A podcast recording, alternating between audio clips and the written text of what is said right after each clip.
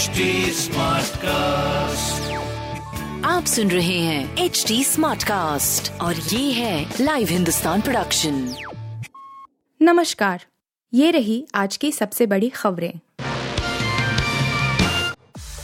महाराष्ट्र के गानवों में भाजपा एक नाथ शिंदे जोड़ी की बड़ी जीत।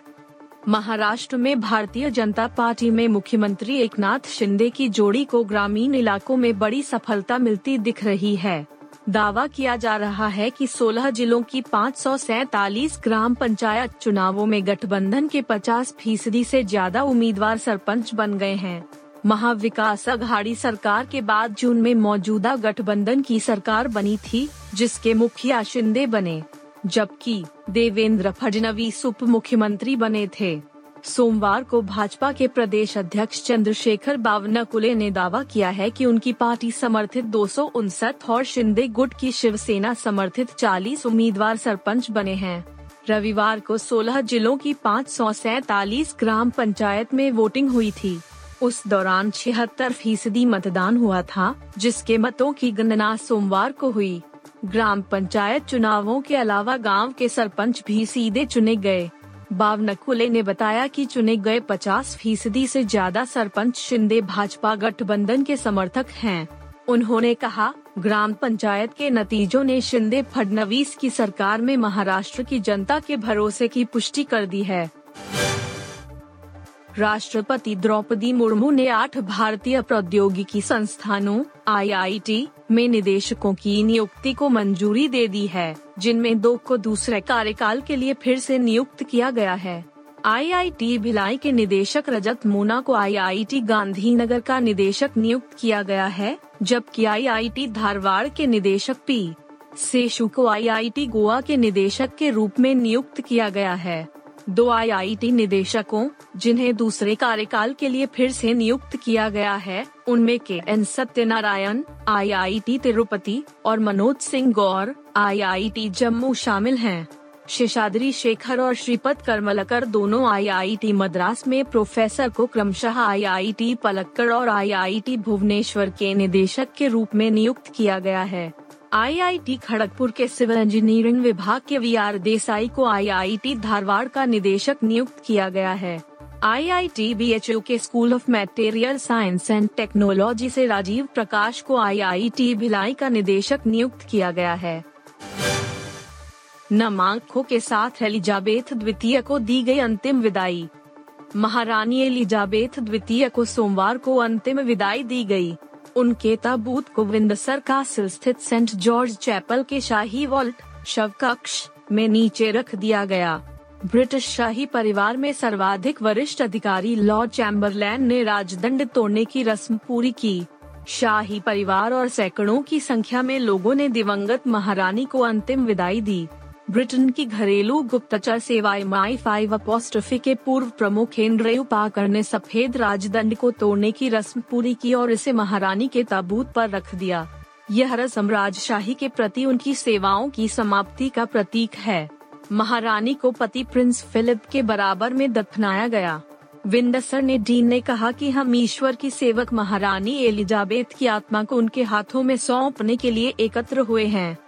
इससे पहले, महारानी एलिजाबेथ द्वितीय के ताबूत को राजकीय अंतिम संस्कार के लिए जैसे ही वेस्टमिंस्टर एबे के भीतर ले जाया गया, बिग बैन थम गई और हवा में प्रार्थनाओं के स्वर गूंजने लगे।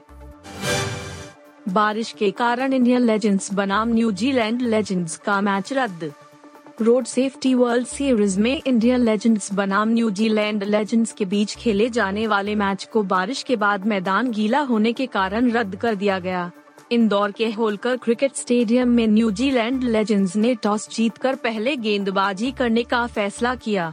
लेकिन बारिश के बाद मैदान गीला होने के कारण इंडियन लेजेंड्स बनाम न्यूजीलैंड लेजेंड्स मैच को रद्द कर दिया गया।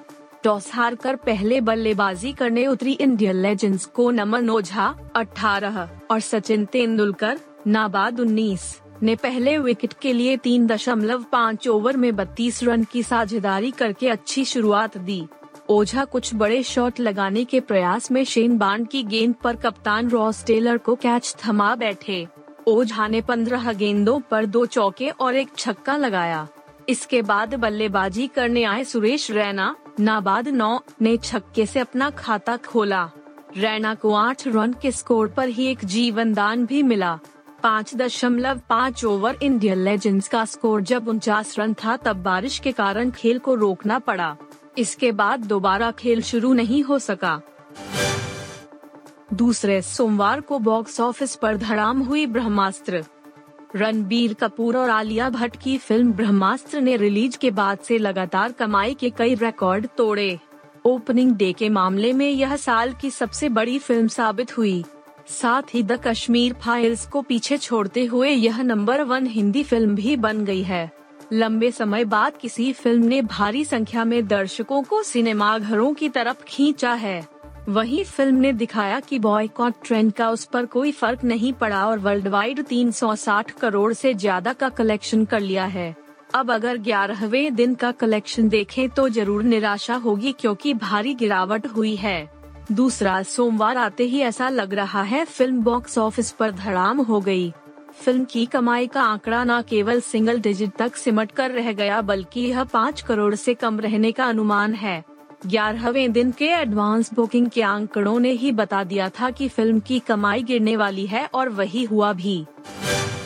आप सुन रहे थे हिंदुस्तान का डेली न्यूज़ रैप जो एच टी स्मार्ट कास्ट की एक बीटा संस्करण का हिस्सा है।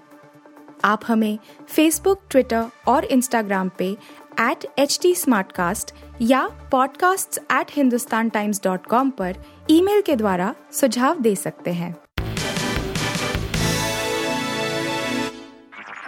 आप सुन रहे हैं एच डी स्मार्ट कास्ट और ये था live Hindustan production smart cast